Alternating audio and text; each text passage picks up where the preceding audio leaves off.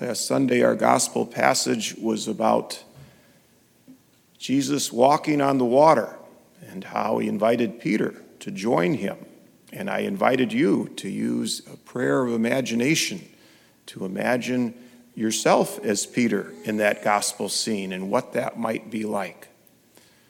This morning, I invite you to consider today's gospel passage and the Canaanite woman. And I invite you to put yourself in her shoes. What do we know about her? Not much. We don't even know her name. We know that she was a Canaanite, and the people of Canaan were the original people of, uh, of, of the Holy Land, and kind of like the Native Americans. And so she would not have shared Jesus' faith or his culture. We know she was a woman. Back then, women and men did not talk publicly to each other. And we know that there was something that was seriously wrong with her daughter. My daughter is tormented by a demon. We don't know what it was, but it was something that really concerned her so much that when she heard that this holy man of this Jewish guy was traveling through, somebody who really touched people, she sought him out. And she said to him, Have pity on me, Lord, son of David. She even calls Jesus by the correct messianic title for the Jewish people of Lord, son of David. And she says to him, My daughter is tormented by a demon.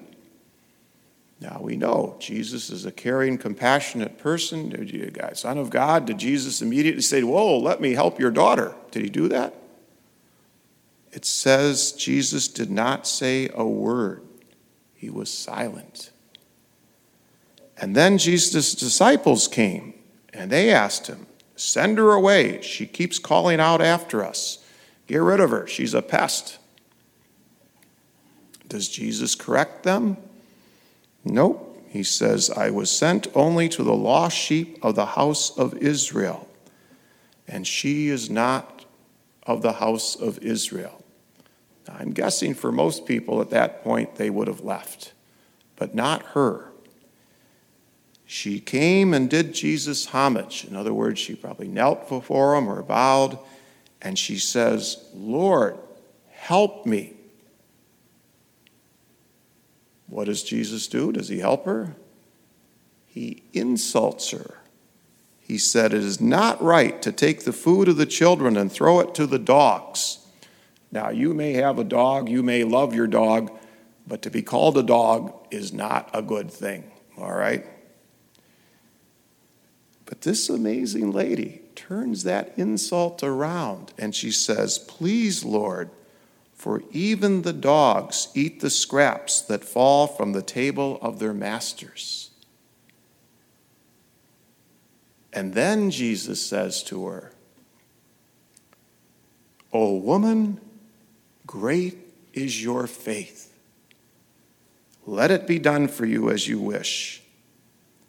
And the woman's daughter was healed from that hour we have a really remarkable person in our gospel today.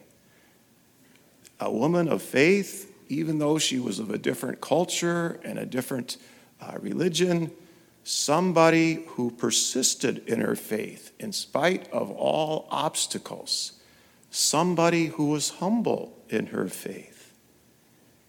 And you can't help but uh, imagine the contrast.